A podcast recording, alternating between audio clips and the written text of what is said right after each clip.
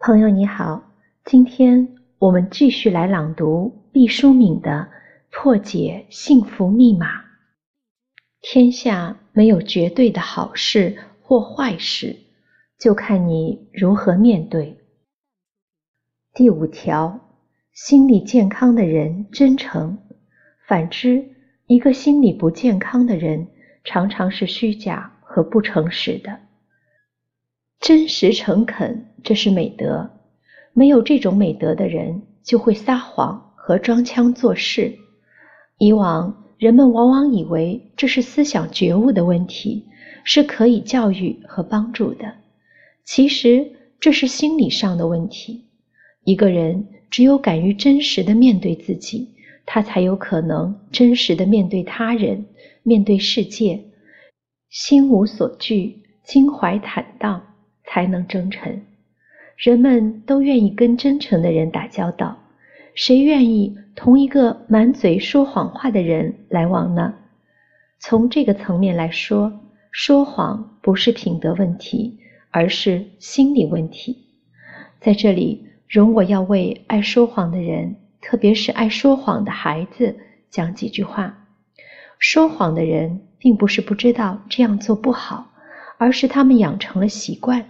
他们以为谎话能够救自己，能够让别人更喜欢自己，能够给别人留下好印象，能够使人更愿意同自己合作。为什么要说谎呢？是在刻意的掩盖一个真实。为什么要掩盖这个真实呢？是因为说谎的人觉得这个真实是不好的，是得不到他人的欣赏和赞同的，所以。要隐藏起来，要用一个假象覆盖在它上面，让别人误以为真。撇开蓄意欺骗、陷害他人的谎言，我们单说生活中常常发生的说谎，那个苦涩的内核，通常都是我们不愿意示人的部分。怎么办呢？我们就用一个自己臆想的假象去代替它，于是。谎言就诞生了。谎言是不能长久存在的。俗话说：“纸包不住火。”想想看，这个比喻多么的精彩！用纸去包火，能不能包住呢？可能有一个极短的时间，我不知道是零点几毫秒的时间，外人看不到纸中的火，但这个时间是多么短暂啊！之后。我们不但会看到燃烧的火，而且这火苗因为得到了纸的助燃，会变得更加猛烈。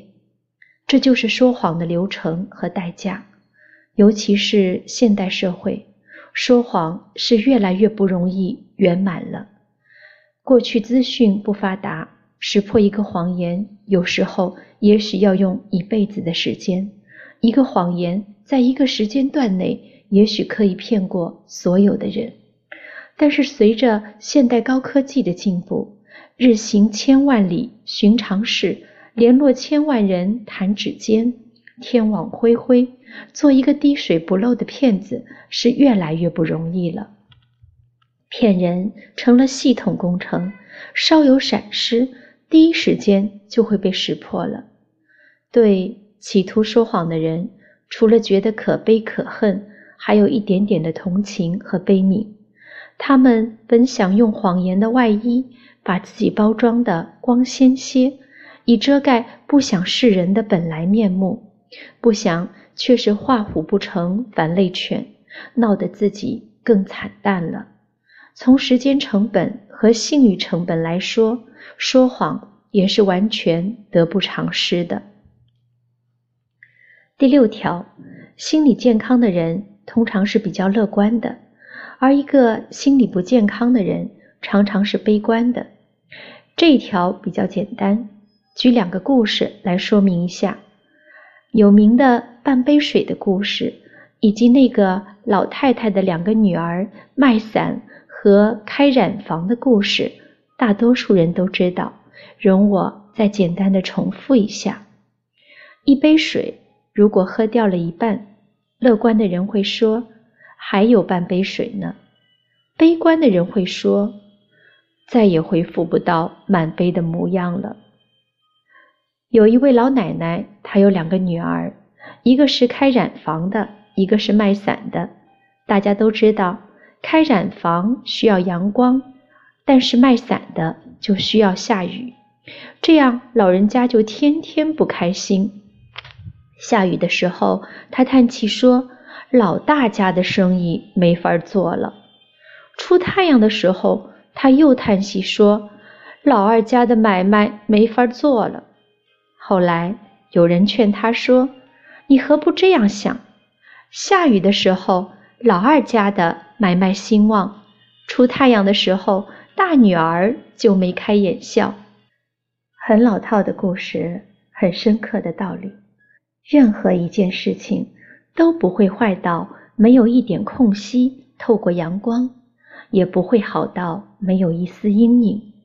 比如菲尔普斯，一个人在北京奥运会上独得八块金牌，这是何等的荣耀！无数人视他为偶像和奇迹。可是他一不留神就开始吸食毒品，比如离婚，你的爱情失败了。但离开一个不再爱你、你也不再爱的人，未尝不是解脱和成长。它可能成为你新生活的起点。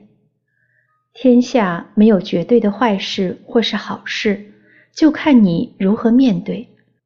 甚至连亲人故去，也给了我们认识世界普遍规律的机会，从此敬畏生命，带来新的思考。更加珍惜每一天。